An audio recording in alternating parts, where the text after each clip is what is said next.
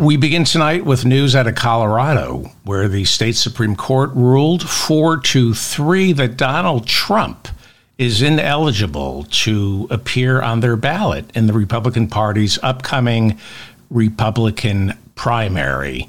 Now, obviously, Trump is going to appeal this ruling, and it goes straight to the Supreme Court.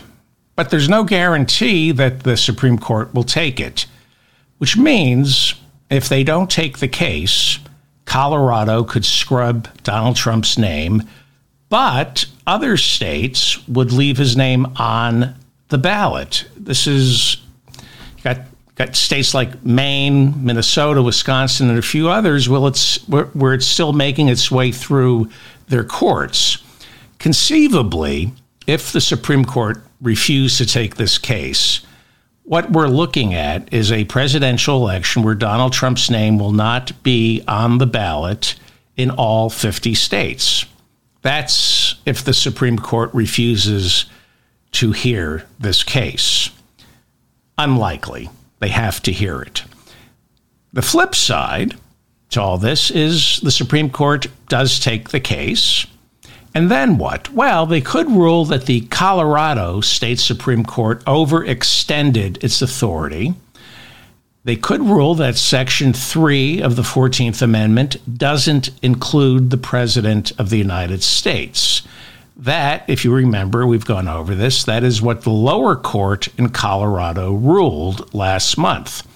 The state Supreme Court overturned the lower court's reading of Section 3 of the 14th Amendment and said Section 3 does apply to the office of the presidency. Without getting too deep into the weeds, the argument so far, and this will be the argument when it gets to the Supreme Court, it gets down to whether or not the President of the United States is an office, the same way the job of a senator or a congressperson is considered an office. I know.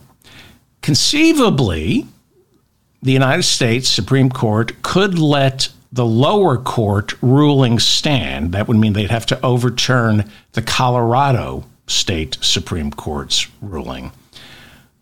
But if the United States Supreme Court decides not to get tripped up over the language of Section 3 of the 14th Amendment, then the Supreme Court will have to decide whether January 6 was in fact an insurrection. If it wasn't an insurrection, then Trump's name must be restored to the ballot. But how would it work if the United States Supreme Court upholds the state Supreme Court's ruling? Could the highest court in the land get away with an incredibly narrow ruling where they uphold Colorado's right to remove a candidate from the ballot because their state Supreme Court ruled that Donald Trump participated in an insurrection and it only applies to Colorado. The ruling, they let stand the Colorado State Supreme Court's ruling and leave it up to the states. Could the United States Supreme Court get away with an incredibly narrow ruling and leave it at that? In a way, like Dobbs, leave it to the states. You know, we have a lot of Federalists sitting on the Supreme Court. Could they turn it into a states' rights issue? Unlikely. In fact, impossible. They are not going to be able to punt on this. The Supreme Court has to take this case. They have to take it yesterday. I mean, they they have to they have to do it in January, and and after they take this case, there's no way they can leave it to the states. The Supreme Court they have to rule whether January 6 was in fact an insurrection. They have to rule whether Section 3 of the 14th Amendment applies to presidential candidates. As one of the Colorado Supreme Court justices pointed out about a week ago, for the Supreme Court, the highest court in the land, when this gets to them, this has to be a one size fits all decision coming down from our Supreme Court. Either it was an insurrection or it wasn't. Either Donald Trump participated in an insurrection or he didn't. Either Section 3 of the 14th Amendment applies to a presidential candidate or it doesn't. Those are the three prongs of this case. These are the three questions that our nine Supreme Court justices have to decide unless they play with the language like the lower court in Colorado did and they just decide to punt and say this doesn't apply to the president. So the three questions that our Supreme Court is going to they're going to have to decide on uh, was it an insurrection? Did Donald Trump participate in it if it was an insurrection? And and this is the important question. It's the reading of the 14th Amendment. Does Section 3 of the 14th Amendment apply to presidential candidates? So, if the Supreme Court rules it was, in fact, an insurrection, and that Donald Trump took part in said insurrection, and that Section 3 of the 14th Amendment applies to presidential candidates, then they will have no choice but to scrub Donald Trump's name from every single ballot in our country. To refresh your memory, Section 3 of the 14th Amendment, by the way, we went over this uh, throughout the fall, and I never thought it would get to this. I realized it was just filling time. I didn't really think this would make it. I figured the state Supreme Courts would go, no. So, to refresh your memory, Section 3 of the 14th Amendment was passed in 1868, right after the Civil War. Was to keep old Confederacy politicians from ever getting sent back to Washington by Southern voters. The language is very specific.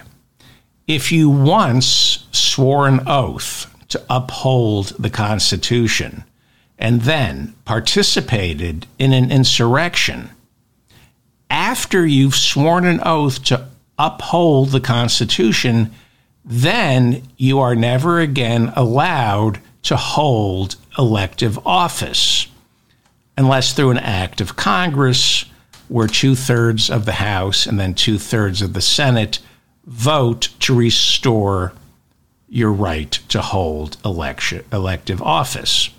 Now, there are some who say Donald Trump didn't take an oath to uphold the Constitution. That's kind of what the lower courts in, in Colorado ruled.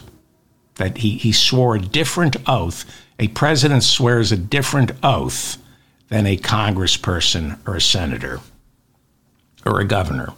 Now, this Section 3 of the 14th Amendment was specifically written to keep people like Jefferson Davis the uh, the president of the Confederacy from getting out of prison eventually and then running for office again because Reconstruction was surely going to come to an end, and most likely with the end of Reconstruction he would get elected.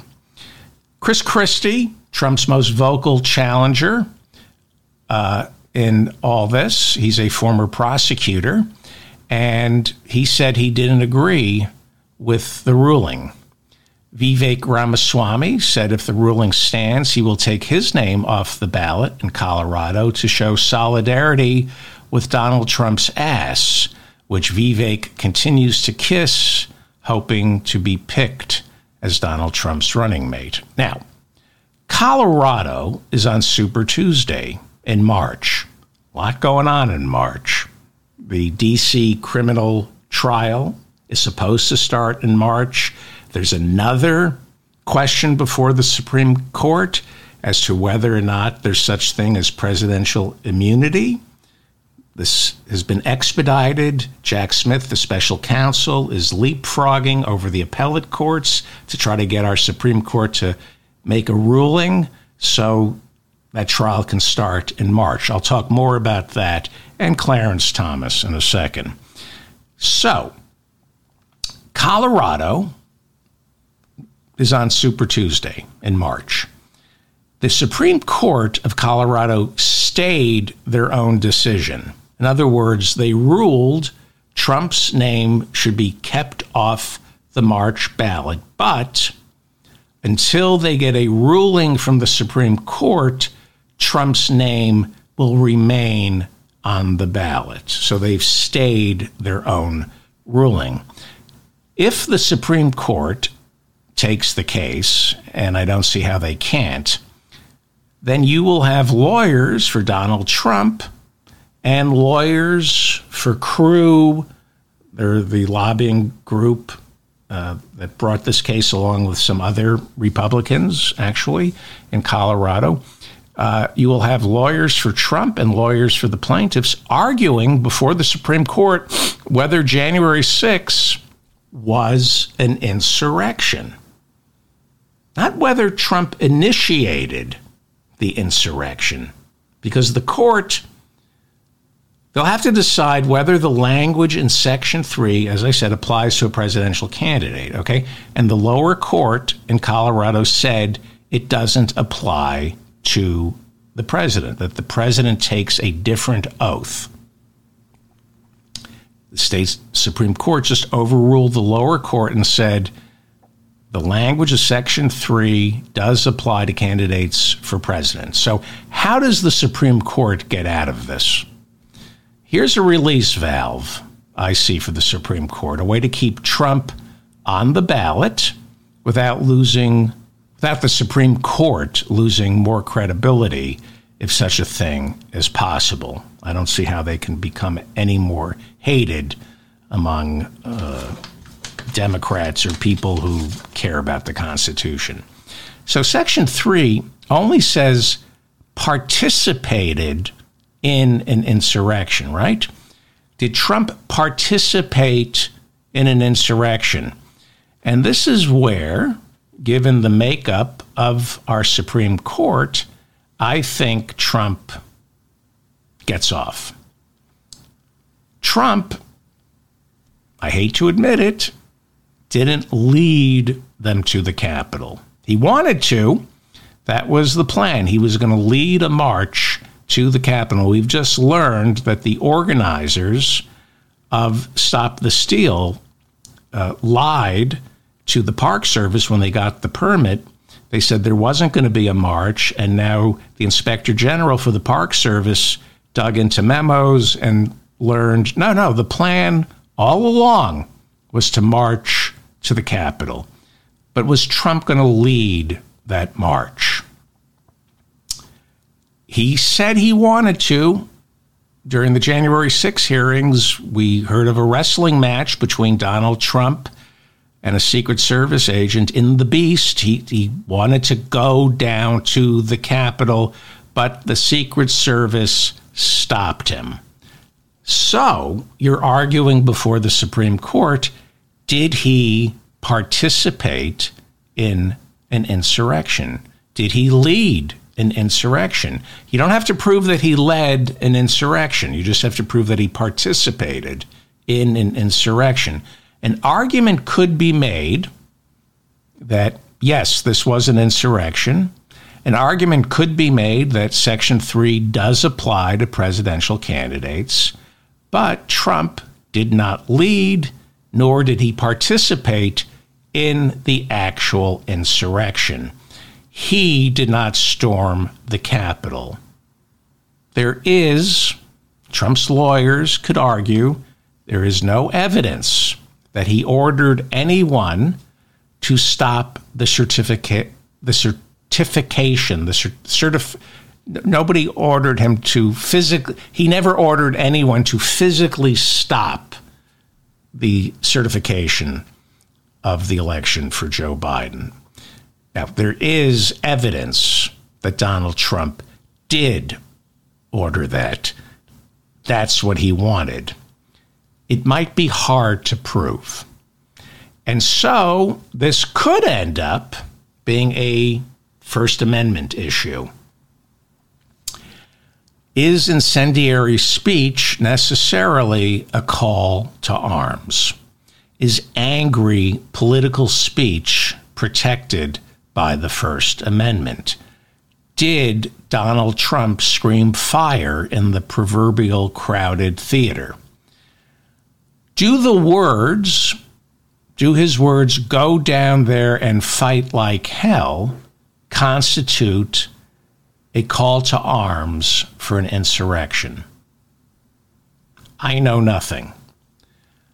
I just don't see how the Supreme Court, a, court this conservative, with one third of the judges, one third of the judges picked by Donald Trump, plus Clarence Thomas, whose wife was there on January 6, Ginni Thomas, who told the January 6 committee that Joe Biden stole the election. There's nothing you can tell her.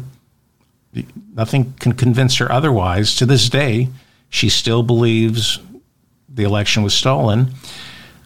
There are records of her forwarding QAnon links to White House Chief of Staff Mark Meadows during the lead up to January 6th, links that proved that the Biden crime family was stealing the election and watermarking ballots. I just don't see how this court and Sam Alito, I just don't see how this court rules against Trump. I don't see how the Supreme Court will rule to keep Donald Trump's name off the ballot. Luckily, as you know, I'm usually wrong. Which brings me to Supreme Court Justice Clarence Thomas. He should quit. He needs to retire now. He's got two big rulings coming up, and he's married to the wrong person. He's got the Colorado State Supreme Court ruling on removing Trump, and he's got special counsel Jack Smith's wanting a decision. He wants the court to, uh, Jack Smith, as special counsel, wants the Supreme Court to issue an expedited ruling on Trump's claim of presidential immunity. It's horseshit. There's no such thing as presidential immunity. Can a president commit a crime in the Oval Office and then be tried after he leaves? Why did Gerald Ford have to pardon Richard Nixon? Clarence Thomas is the oldest justice serving on the court. His wife has made a hash out of his entire life. He should quit. He should cash in his chips and go home. Clarence Thomas is not a happy fella, especially since the job of Supreme Court Justice doesn't pay enough. That's not me saying this, that's what Clarence Thomas has been complaining about for more than two decades. He can't stop yakking about how little you get when you sit on the Supreme Court. ProPublica has been doing all the reporting on this, or most of the reporting on this, and you should think about ProPublica when you make your donations this holiday season. ProPublica, we've had a lot of reporters on this show from ProPublica. They are keeping investigative journalism alive in America. So if you want to do me a favor, if you, if you want to thank me for the work that I put in this year, you can do it by donating to ProPublica uh, when you make your charitable offerings now. And let me know in the comments section that you donated to ProPublica, please. So, according to ProPublica, back in 2000, 23 years ago, Clarence Thomas was on a flight home from a speaking engagement And he had a he was at a private conservative event in Georgia where he got to stay at a five star resort. And on his free first class flight home, he found himself seated next to a Republican congressman who had been attending the same conservative get together. And Clarence began talking to the Republican congressman, and he complained that he didn't get paid for his speech. Sure, they put me up at this wonderful resort. I got fed, first class travel.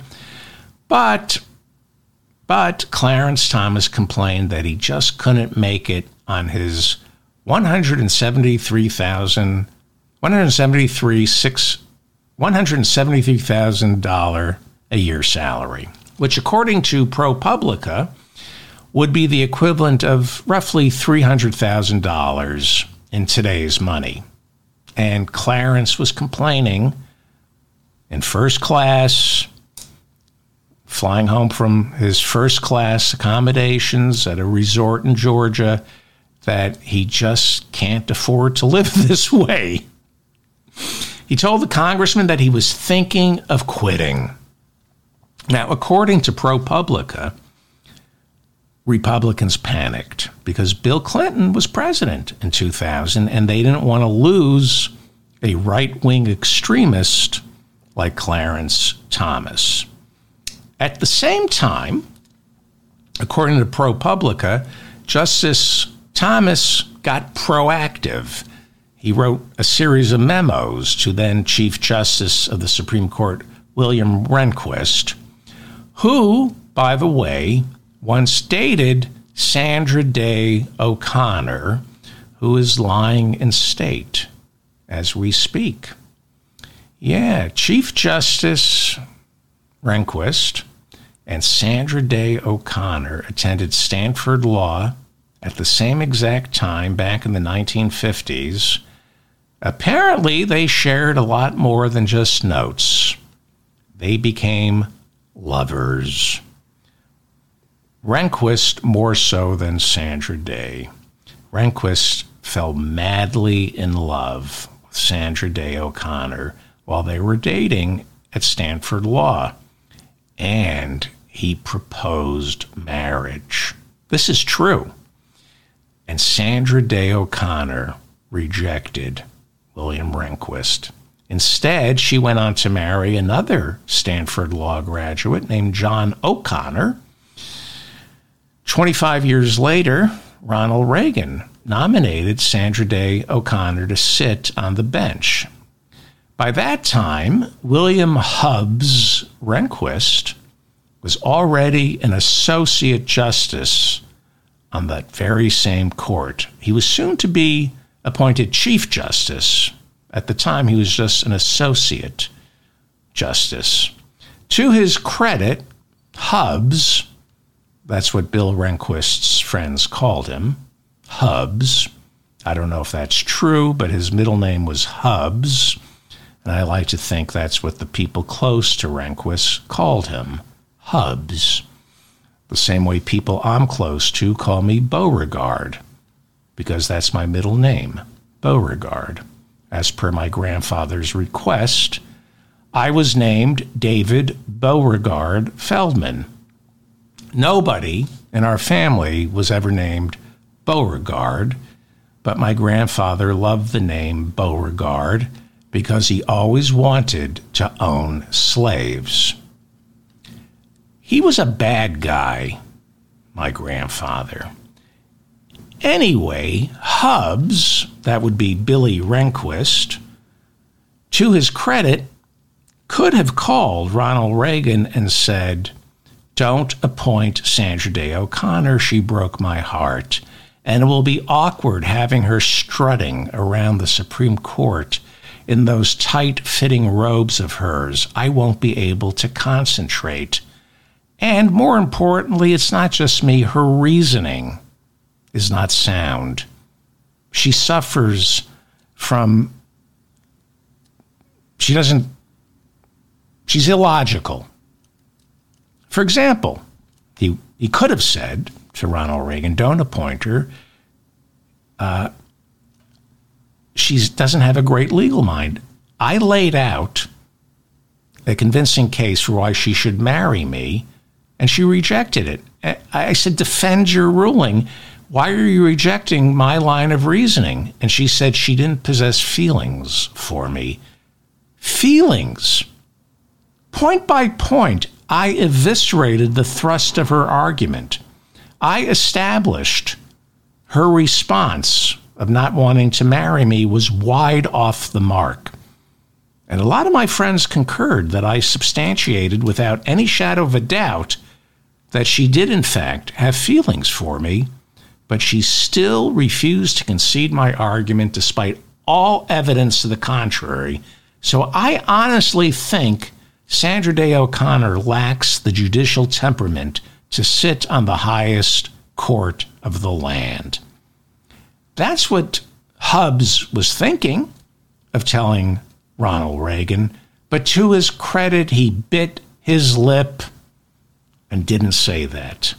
He decided what's past is past, and nobody told anyone that William Rehnquist and Sandra Day O'Connor were lovers and that she broke his heart.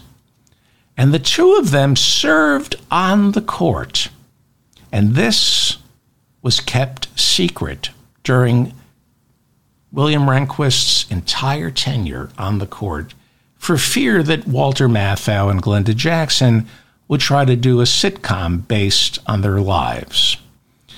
The love between Sandra Day and Hubbs, we dare not say its name. That love was never revealed until Hubbs passed away. Nobody knew about it. The same way nobody ever found out about Samuel Alito and former Attorney General Bill Barr and their J. Edgar Hoover Clyde Tolson thing they've got going on. The point I'm making is, and this is a very important point, the point I'm stop Googling Bill Rehnquist and Sandra Day O'Connor. Everybody's Googling to find out. They think I'm making it up. The point I'm making is that had Sandra Day O'Connor married Hubbs, Billy Rehnquist, she never would have been asked to sit on the Supreme Court. This is true.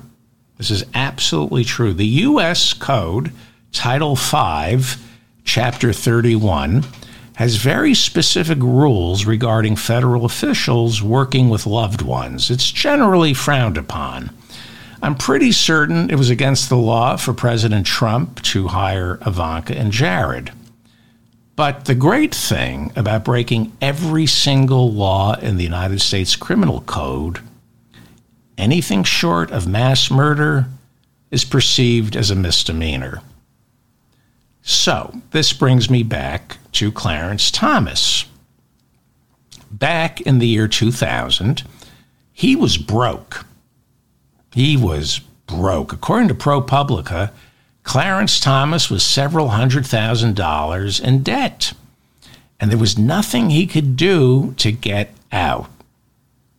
Nothing he could do to get out of that debt because the job pays what it pays.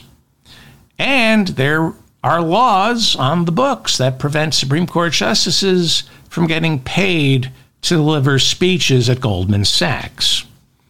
And like I said, Judge Thomas began writing a series of memos asking for permission to let Supreme Court justices have a side hustle because how can you expect us to live on only $300,000 a year? But Congress wouldn't change the rules. It is what it is. It pays what it pays. If you can't live on a government salary, quit.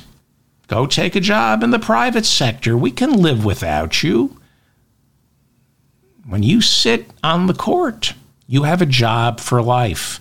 A salary right now of $274,000 a year and a pension and you're paid to read and write and argue 24 hours a day. I mean, for some, it's a dream job. And, and you cannot stay executions. You can let off steam by ignoring calls and, and not staying in execution. You know, it's a pretty it's a pretty good job. And if you need money, if $274,000 a year doesn't cut it, don't take the job. Or if you took the job and suddenly found yourself up to your eyeballs in debt, quit. There are hundreds of equally qualified lower court justices who can do the job just as good, if not better, than you can. So, word got out that Justice Thomas was broke and was thinking of quitting the court. To keep him happy, a steady stream of millionaires and billionaires and men and women who not only have business before the Supreme Court, but also run think tanks that pick Supreme Court justices, they began to take care of some of Clarence Thomas's expenses. Cliff Stearns was a Republican congressman from Florida back in 2000 when he sat next to Clarence Thomas on that infamous flight where Thomas let it all out, where he said, I'm thinking of quitting in order to get out from underneath my crushing debt. Well, he's no longer a member of Congress. He was back then. And Stearns, former Congressman Cliff Stearns, Republican, spoke with ProPublica last week and said Clarence Thomas's importance as a conservative justice was quote unquote paramount. Stearns told ProPublica last week, quote, We wanted to make sure Clarence felt comfortable in his job and he was being paid properly. Interesting. The conservatives wanted to make sure Clarence was paid properly. You mean lobby Congress to give all the judges on the Supreme Court a raise so all of them could be paid properly? No, just make sure Clarence Thomas was paid properly. So, what has transpired over the past 23 years is a series of undisclosed gifts to Clarence Thomas that would make Abe Fortas's head spin. Richard Painter, he was the White House ethics lawyer during George W. Bush's presidency he says Thomas's grift of gifts is unprecedented in its scope. George W. Bush's ethics lawyer is offended by Clarence Thomas. If George W. Bush's ethics advisor is offended, it's pretty offensive. We have simply never seen a Supreme Court justice take gifts on a scale that Thomas has. We have never seen a Supreme Court justice violate rules of disclosure and ethics on a scale like Clarence Thomas has. Like I said, it would make Abe Fortas's head spin. Abe Fortas served on the Supreme Court from only 1965 till 1969. In 1968, he was nominated to become Chief Justice of the Supreme Court to replace Earl Warren, but he flew too close to the sun. He had a nice job as an Associate Justice, but President Johnson wanted him to become Chief Justice, and he flew too close to the sun. And he paid a huge price for it. His nomination was scuppered after it was discovered he had accepted $15,000 to deliver nine speeches at American University's law school. That was it.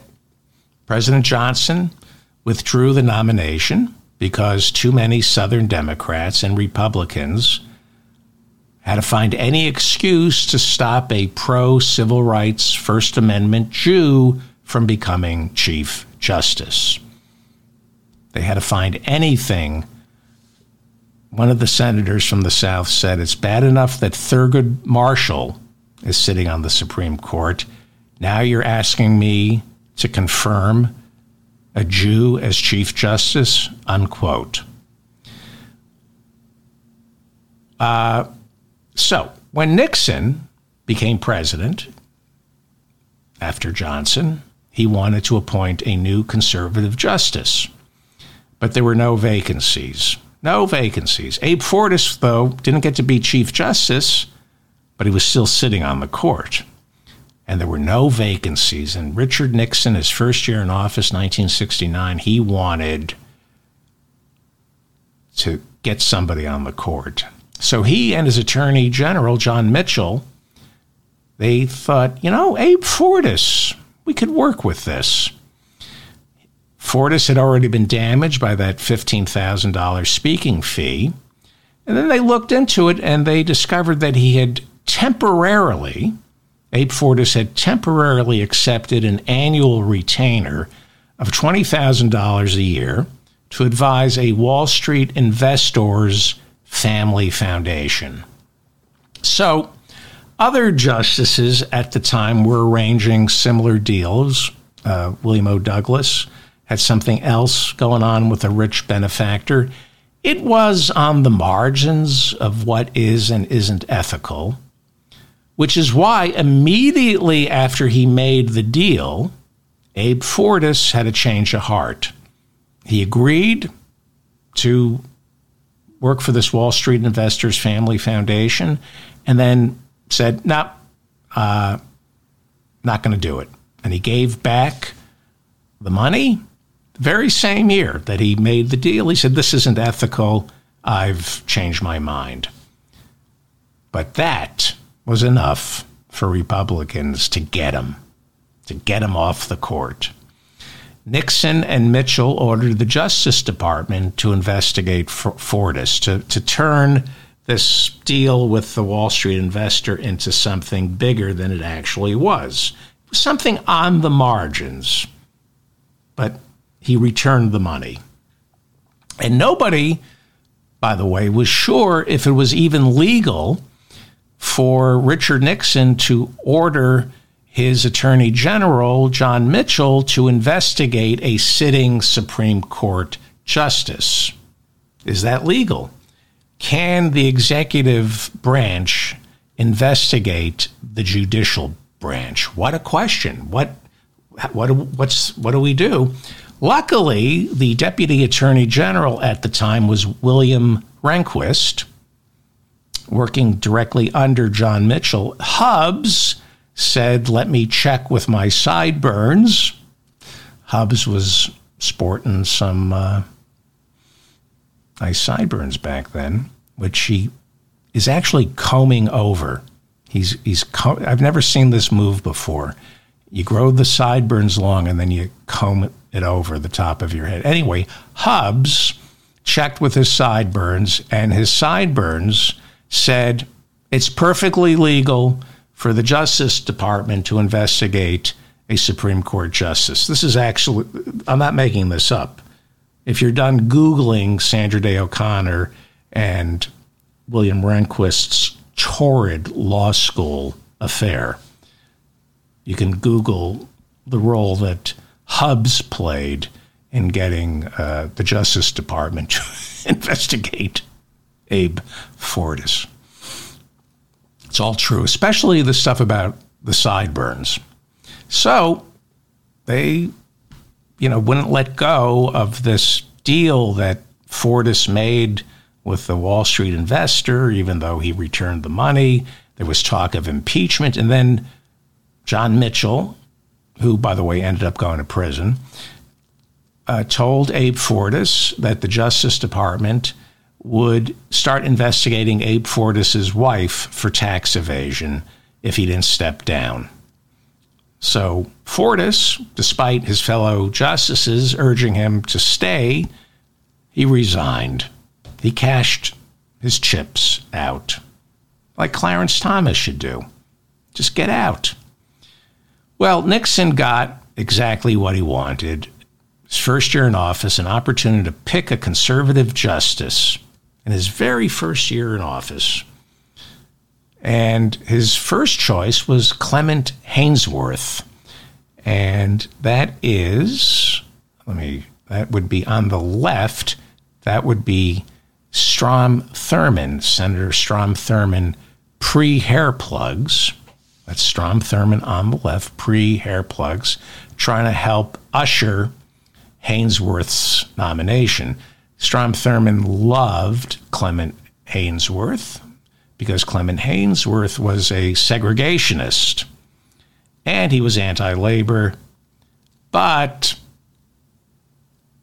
Strom Thurmond was no match for the coalition in the Senate of Rockefeller Republicans and liberal Democrats. And so Clement Haynsworth, his name was withdrawn to Strom Thurmond's eternal regret.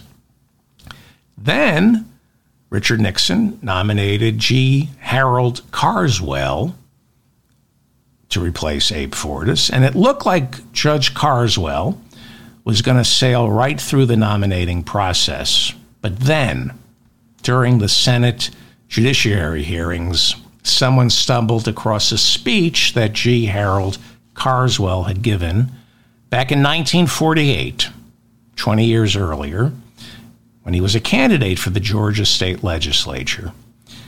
I'll let you people decide. This is what G. Harold Carswell said uh, in a campaign speech, and this is why the Senate rejected him. These are his words you decide. He said in 1948 I am a Southerner by ancestry, birth, training.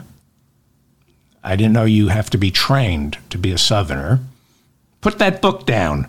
I guess that's how they train you to be a Southerner. He's I'm a Southerner by ancestry, birth, training, inclination, belief, and practice. It's an identity, being a Southerner. And I believe that segregation of the races is proper and the only practical and correct way of life in our states. I have always so believed, and I shall always so act. It gets worse. I shall be the last to submit to any attempt on the part of anyone to break down and to weaken this firmly established policy of our people, our people, the people of the South. If my own brother were to advocate such a program, I would be compelled to take issue with him and to oppose him to the limit of my ability. I yield to no man as a fellow candidate or as a fellow citizen in the firm, vigorous belief in the principles of white supremacy, and I shall always be so governed. Unquote. My vigorous belief in the principles of white supremacy, and I shall always be so governed white supremacy. It's not just racism. These, racists, they believe in white supremacy. Strom Thurmond loved this guy. But G. Harold Carswell had to withdraw his nomination. He made an argument. He said, uh, Don't judge me on something I said 20 years ago. I would never say what I said 20 years ago today. I would think it. I would make my judicial rulings based on what I said 20 years ago, but now I would decorate those thoughts with flowery language about states' rights and busing. But I would never, ever say what I said 20 years ago out loud. Those days have passed. Now I think those things and act upon them, but never say them out loud. G. Harold Carswell, gone. So close to replacing Abe Fortas. G. Harold Carswell, one speech, gone. But Carswell, that ends well. Nixon got his third nomination through. Took a while. Justice Harry Blackmun. Justice Harry Blackmun. Nominated and confirmed. Harry Blackmun was also the nickname Strom Thurmond gave Clarence Thomas. I don't know if that's true, but uh, I like to believe that it's true about Strom Thurmond. He was a Dixiecrat who gave a speech identical to G. Harold Carswell's white supremacy speech back in 1948. Strom Thurmond quit the Democratic Party to launch a third party run against Harry Truman. He ran as a Dixiecrat in 1948. Uh, Thurmond lost and became a Republican. And by the time Clarence Thomas's nomination rolled around, what was it, 1989? 1989? Could that could it, could it be 1980? No. No way. 90, 91, 89, 90? Uh, by the time Clarence Thomas's nomination rolled around, Thurmond, Strom Thurmond, the Dixiecrat, was sitting on the Judiciary Committee, and he became one of the staunchest defenders of Clarence Thomas, a fellow Republican. But I can't help but believe his support came with a price, and that price was getting to call Clarence Thomas Harry Blackman. Just something I like to believe. Uh, that would be, if you're looking at that right now, that would be Clarence Thomas during a break in his uh, confirmation hearings. Let's look at the hair plugs here. That's uh, Clarence Thomas during a break in his Senate confirmation hearings, getting a whiff of Strom Thurmond's colostomy bag. That was, uh, Strom was old, and uh, this is true he used to stink up the place, not just with his vile, racist ideas, he uh, was incontinent and really stunk up the Senate. Uh, that would be Strom Thurmond on the left. That's Clarence Thomas. And the hair plugs on the right, which are a little different than Strom Thurmond's, uh, that would be uh, the chairman of the Senate Judiciary Committee, Joe Biden, getting a huge laugh when he walked up to Clarence Thomas and said, As you know, Justice, a lot of women, other than Anita Hill, have stepped forward with identical stories, and I would be remiss in my duties as chairman of the Judiciary Committee if I didn't give each one an opportunity to be heard. Just kidding. And oh, look at them laughing. Look at them laughing. A lot of women came forward and Joe, yeah, we don't have time. Same way they didn't have time for the women who uh, came forward to tell us about Brett Kavanaugh. Anyway, Harry Blackmun, by the way, Nixon's third choice. Well, like I said, he, he got on the court. Turned out he wasn't as conservative as he led Nixon to believe. He ended up writing the Roe v. Wade decision that legalized abortion. Interesting, right? Supreme Court justices used to surprise us. Not anymore. Now there are watchdogs who keep an eagle eye on conservative justices, both in the lower courts and the Supreme Courts.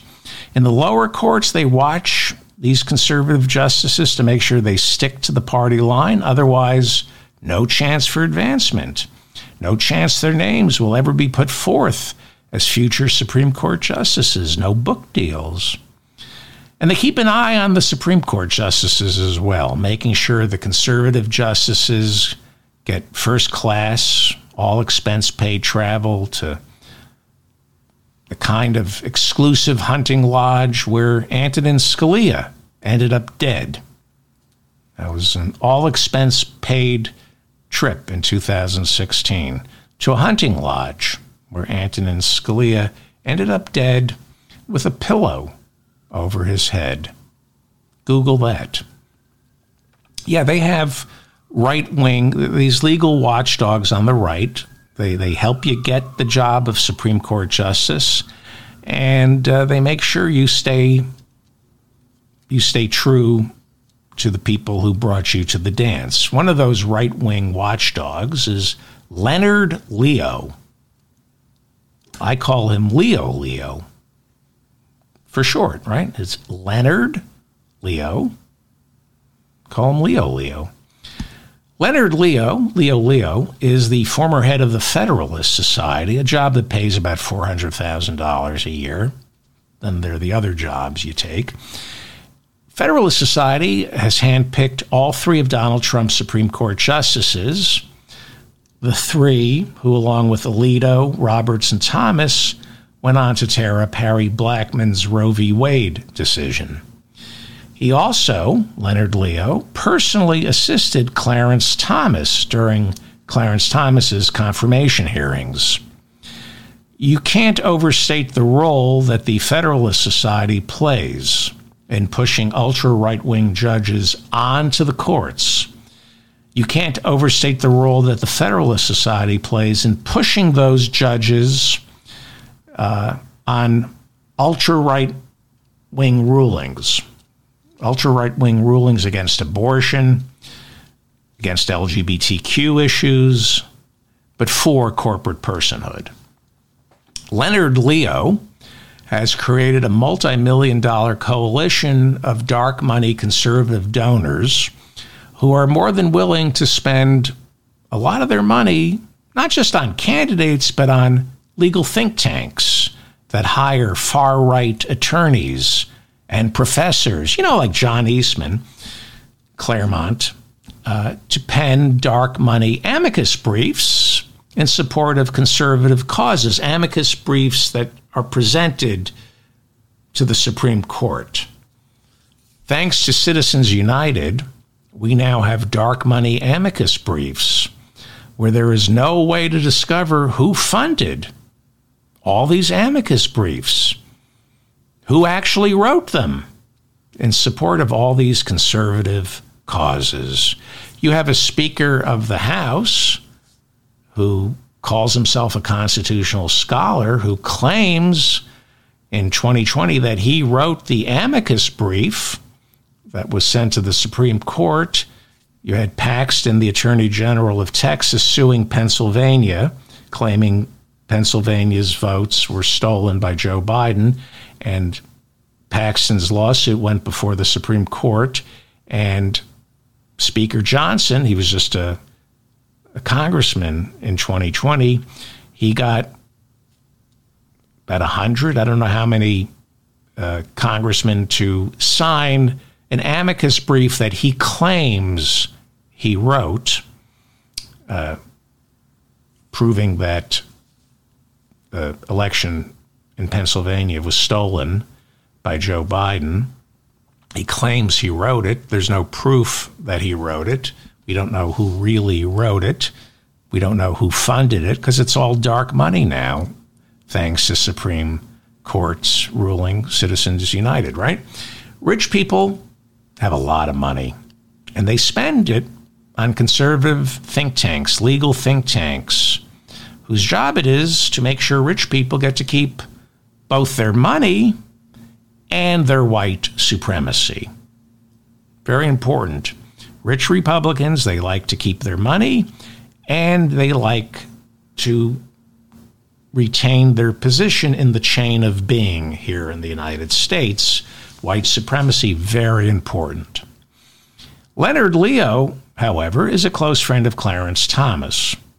And while it is illegal to give money to a justice who's sitting on the Supreme Court, it's not illegal to give money to Ginni Thomas, Clarence Thomas's wife.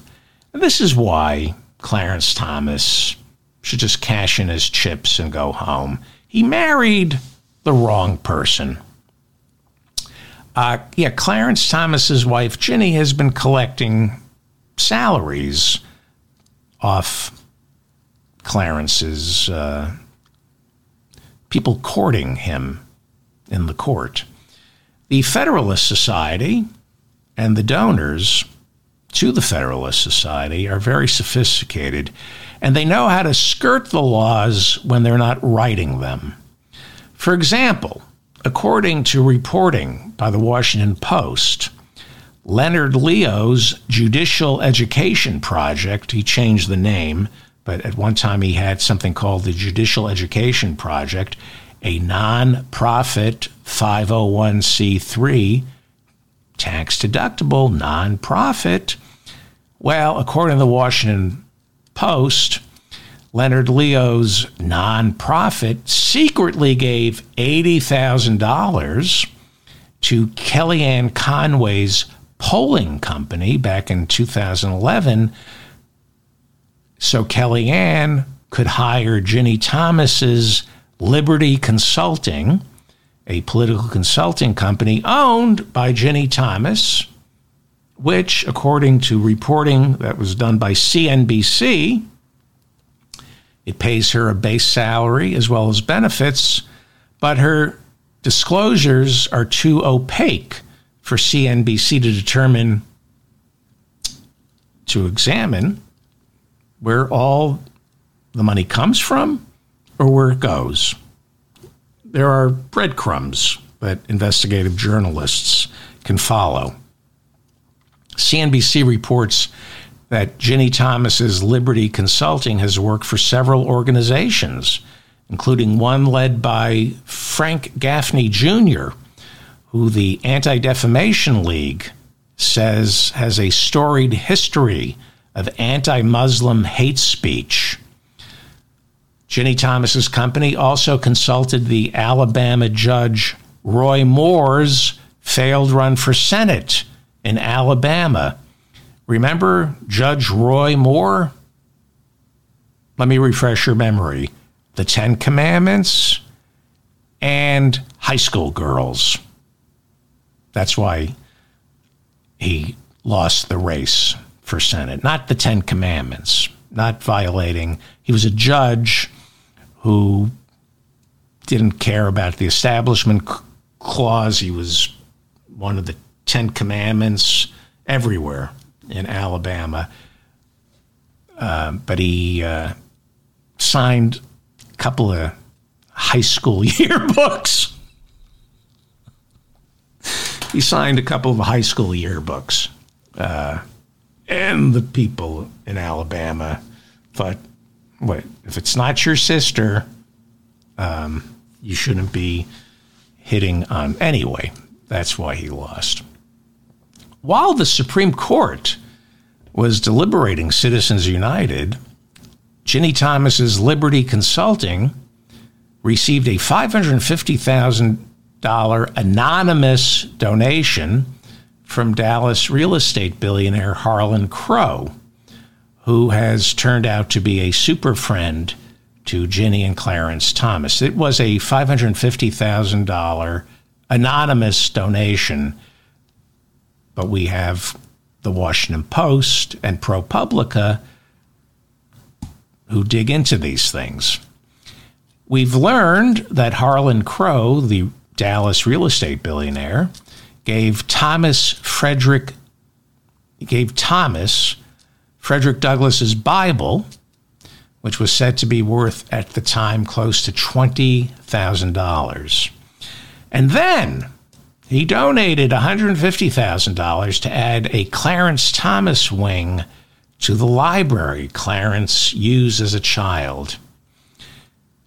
Interesting thing about Harlan Crow, the Dallas real estate billionaire.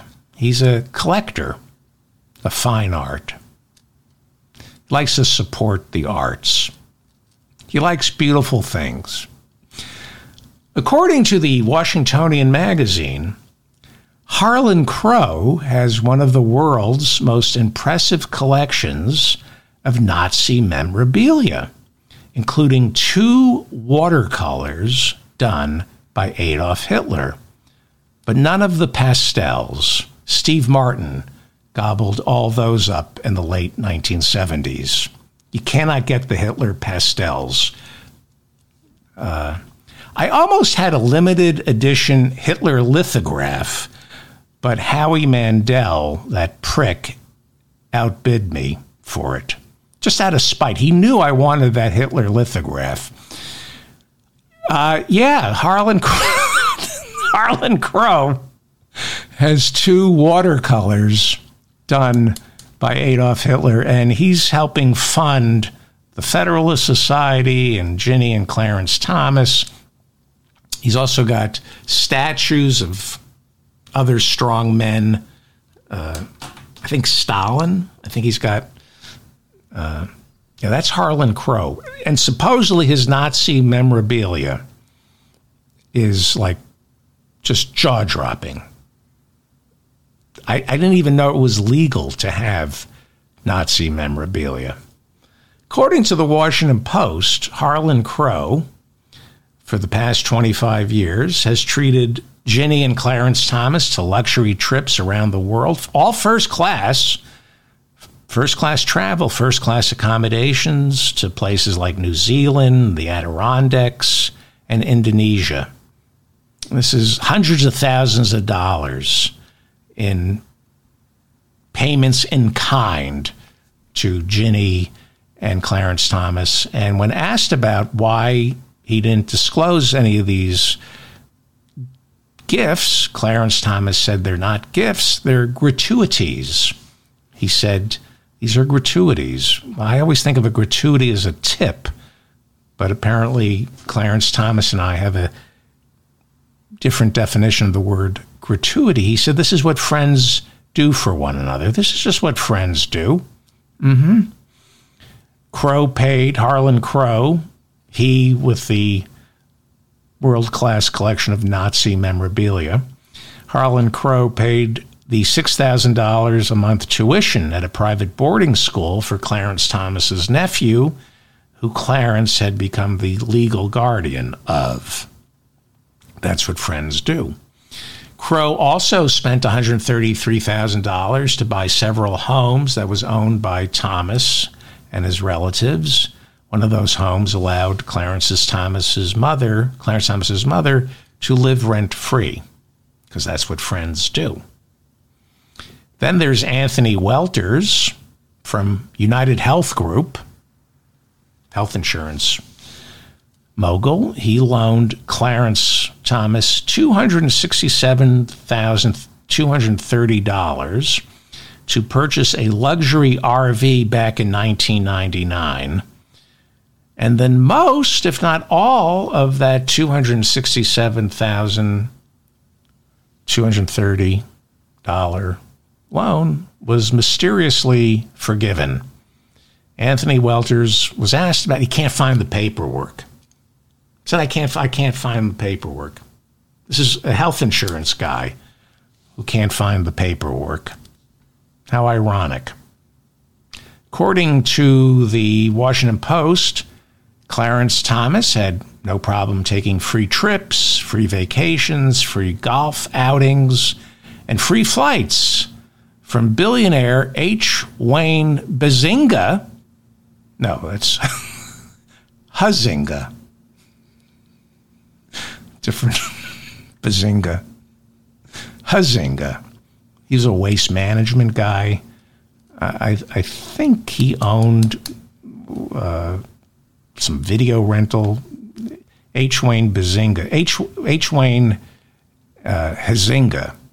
A, the H actually stands for Huizenga, by the way. It's Huizenga Wayne Huizenga, who uh, died in 2018 without a pillow on his head. He did not die the same way Antonin Scalia died. They found Antonin Scalia at a hunting lodge with a pillow on his face, dead. A gratuity. Some friends treated him to a a uh, hunting vacation. That's how Antonin Scalia died. The Washington Post reports that the Heritage Foundation paid Ginni Thomas close to a million dollars between 2001 and 2007. What did she do? None of your business. Common Cause discovered the income and said Clarence Thomas failed to report any of it on the annual financial disclosures required by all Supreme Court justices. It's just a million dollars from the Heritage Foundation, which handpicks Donald Trump's cabinet. The Heritage Foundation, you might have heard of Project 2025. They've written this manifesto on how Donald Trump can hit the ground running on day one to dismantle the administrative state. That Heritage Foundation, they paid Ginni Thomas close to a million dollars between 2001 and 2007. To do what? None of our business. Ginni Thomas, Clarence Thomas's wife, has also received paychecks from the ultra conservative Hillsdale College. You know, Hillsdale College, the college, the far right college that advertises. Not a good not a good sign when when when colleges are seem to spend more on advertising than they do on their students. She also received paychecks from Tucker Carlson's Daily Caller. Both organizations, Hillsdale College and the Daily Caller, refused to say how much they paid Ginni Thomas and what exactly she did for them. The Washington Post reports that Ginni Thomas received $236,000 from the Center for Security Policy they're an ultra far right think tank that, according to the Washington Post, has spread the lie that Muslims are infiltrating the United States and are a danger. The Post says that the Center for Security Policy, the Muslim bashing Center for Security Policy, filed an amicus brief in favor of Donald Trump's Muslim ban, which went before the Supreme Court they filed that amicus brief supporting Donald Trump's ban of Muslims entering the country. They fired that, filed that amicus brief the same exact time Ginni Thomas was getting paid $236,000 by the same organization. What a coincidence. Boy, the stars really lined up, didn't they? The special counsel investigating Donald Trump's assorted crimes, Jack Smith, has filed a motion before the United States Supreme Court. I talked about this earlier.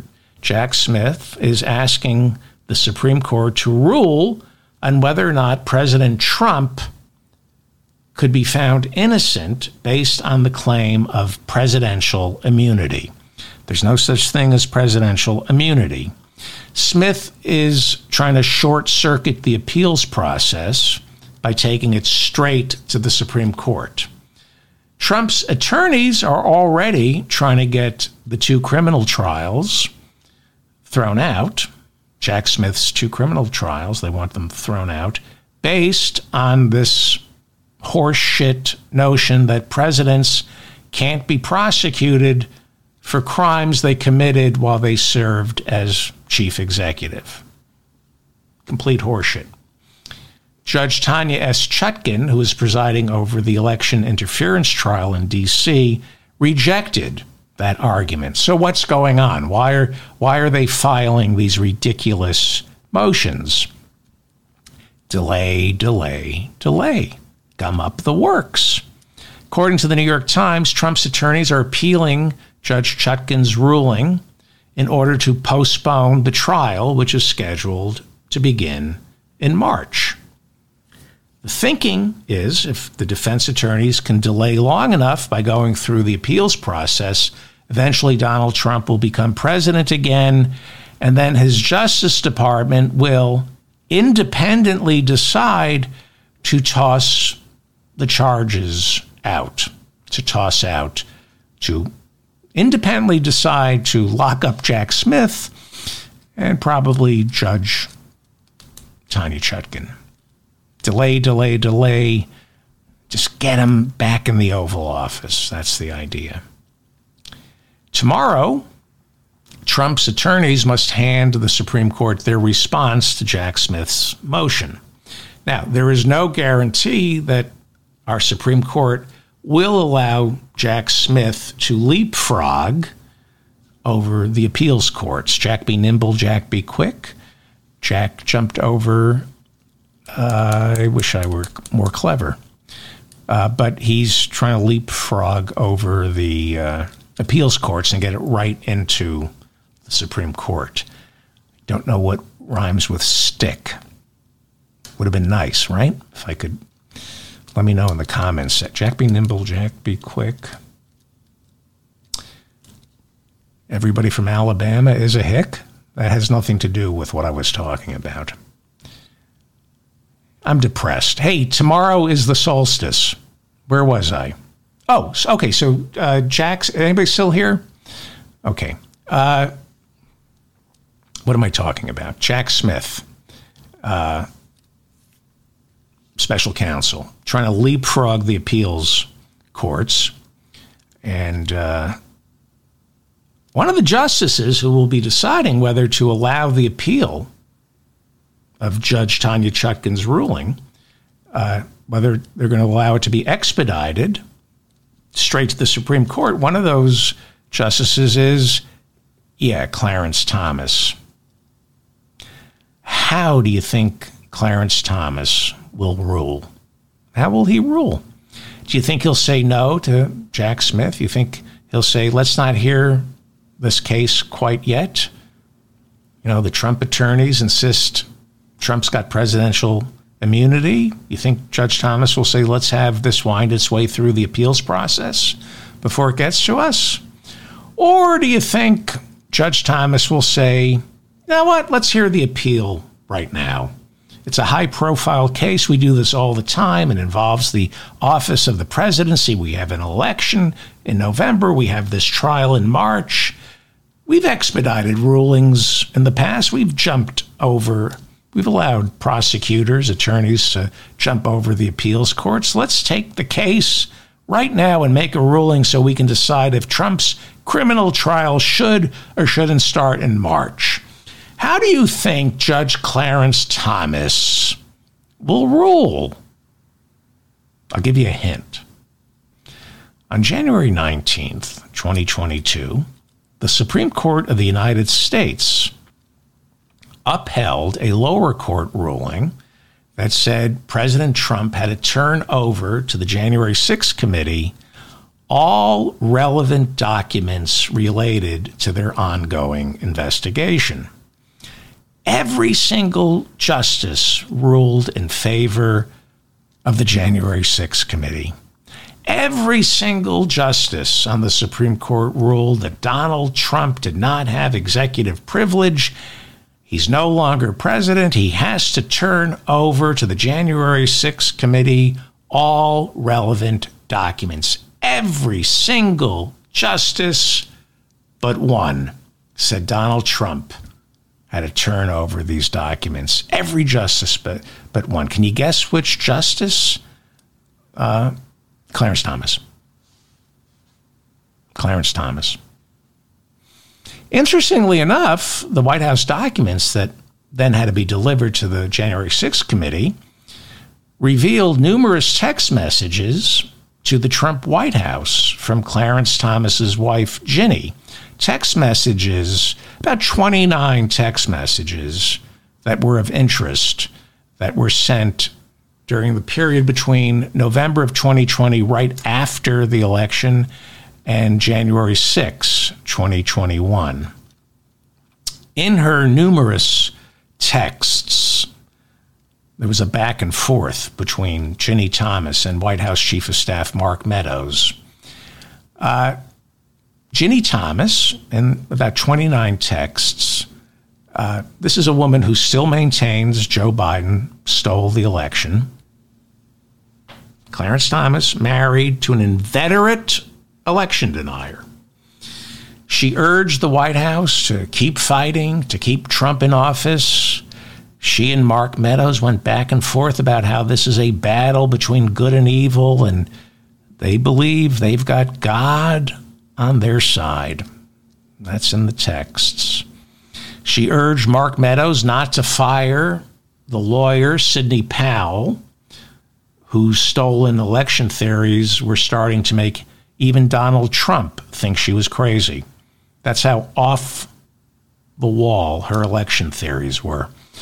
Uh, Cassidy, I think it was Cassidy Hutchinson. I don't. In her book, she she wrote that uh, Donald Trump was talking in the lead up to January January 6th. He was talking to Sidney Powell, and uh, he had her on a speakerphone, and then he mouthed the words, "She's crazy," uh, because she took it seriously.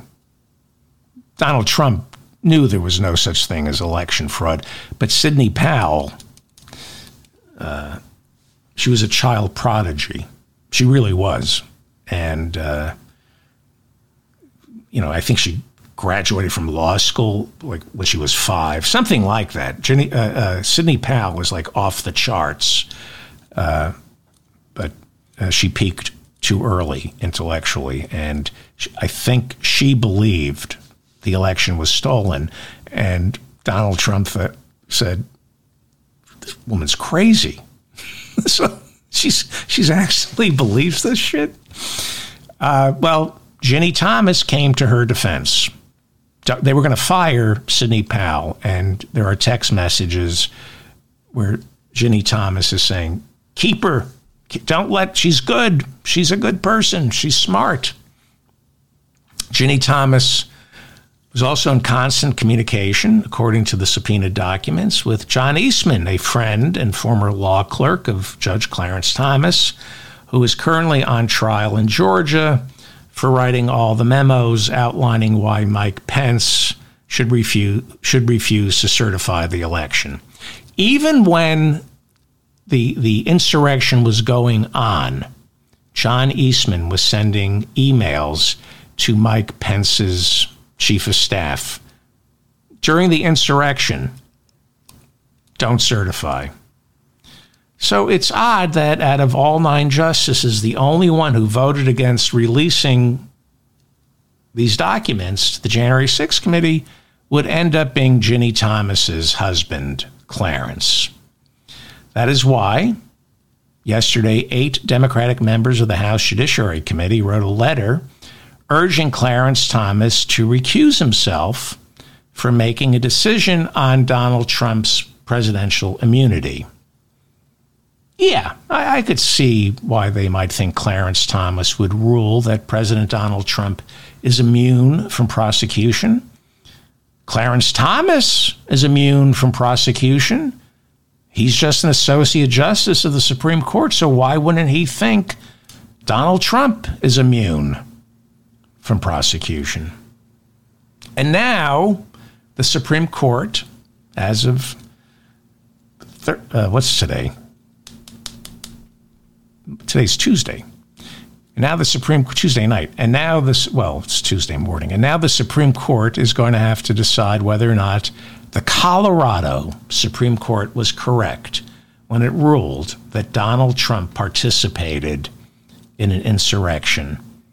They're going to have to decide whether it was an insurrection and is therefore under Section 3 of the 14th Amendment, Donald Trump would be ineligible to hold office. How do you think Clarence Thomas is going to rule on that? Especially since Ginni Thomas was there on January 6th in the crowd. And it got cold and she had to go home. But, you know, she didn't storm the Capitol. She went home. But she was there. She was there. There are 29 text messages between her and Mark Meadows in the lead up to January 6th. Messages on record. You can look these up. CBS found these, CNN, the Washington Post, the New York Times. These are some of her messages in the lead up to January 6. Quote, help this great president stand firm, Mark, exclamation point, three times. Mark Meadows. You are the leader with him who is standing for America's constitutional governance at the precipice the majority knows Biden and the left is attempting the greatest heist of our history.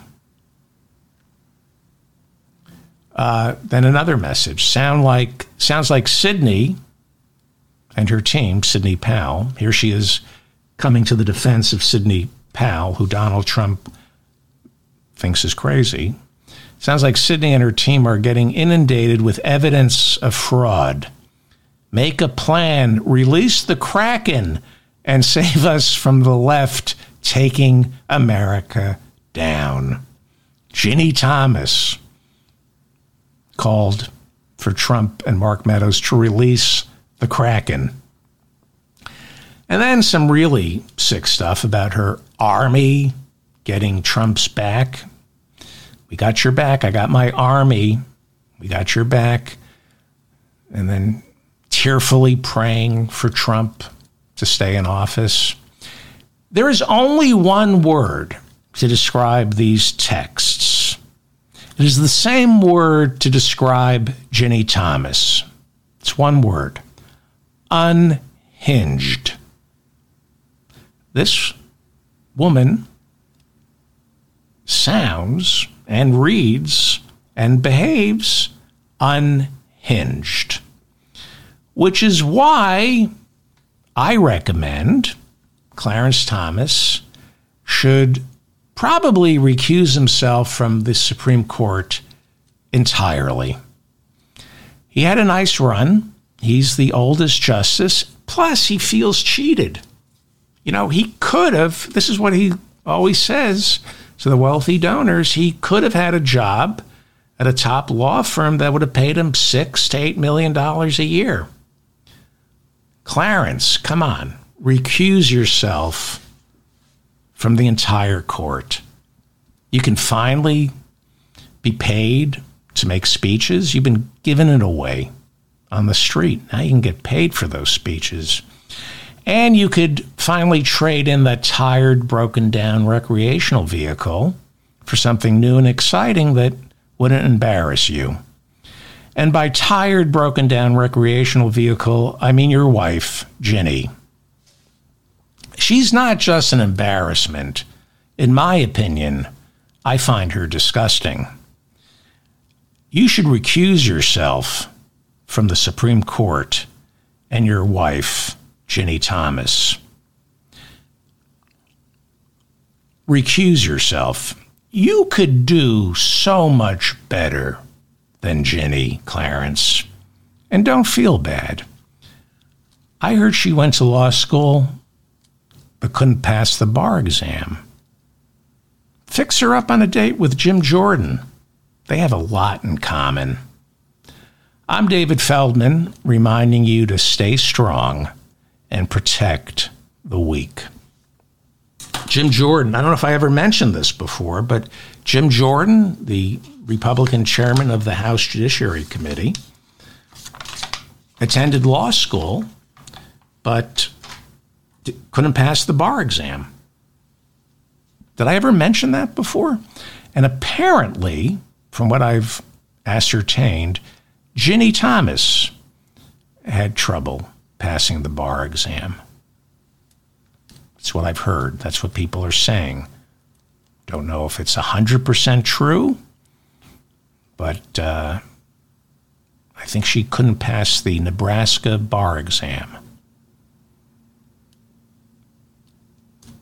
How hard is it to? Pay? I'm sorry, Nebraska's a great state.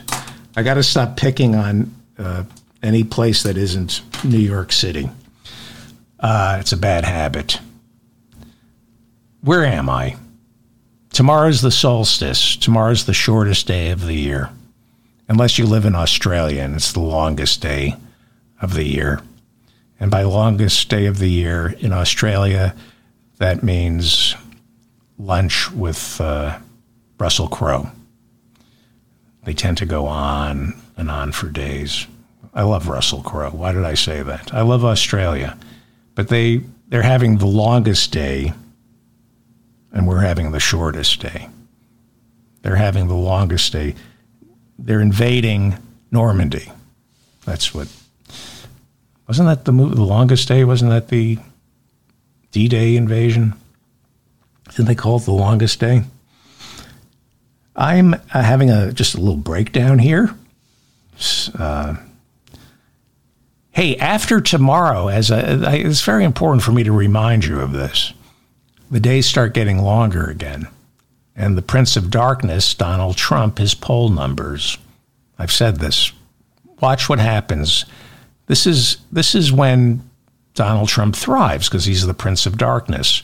But on December 22nd, by the way, there was a New York Times. I was going to talk about this, but then the Colorado State Supreme Court ruined my show and I felt obligated to talk about it. But you know, these New York this New York Times poll where they say Biden's in trouble, if you read the internals, he wins, he's beating Trump uh, among likely voters. Among registered voters, well, that's a different animal. Registered voters don't vote, likely voters vote. Biden is beating Trump these poll you have to pay attention to the polls though. They're they're people tack they change policy accordingly. The polls are very important.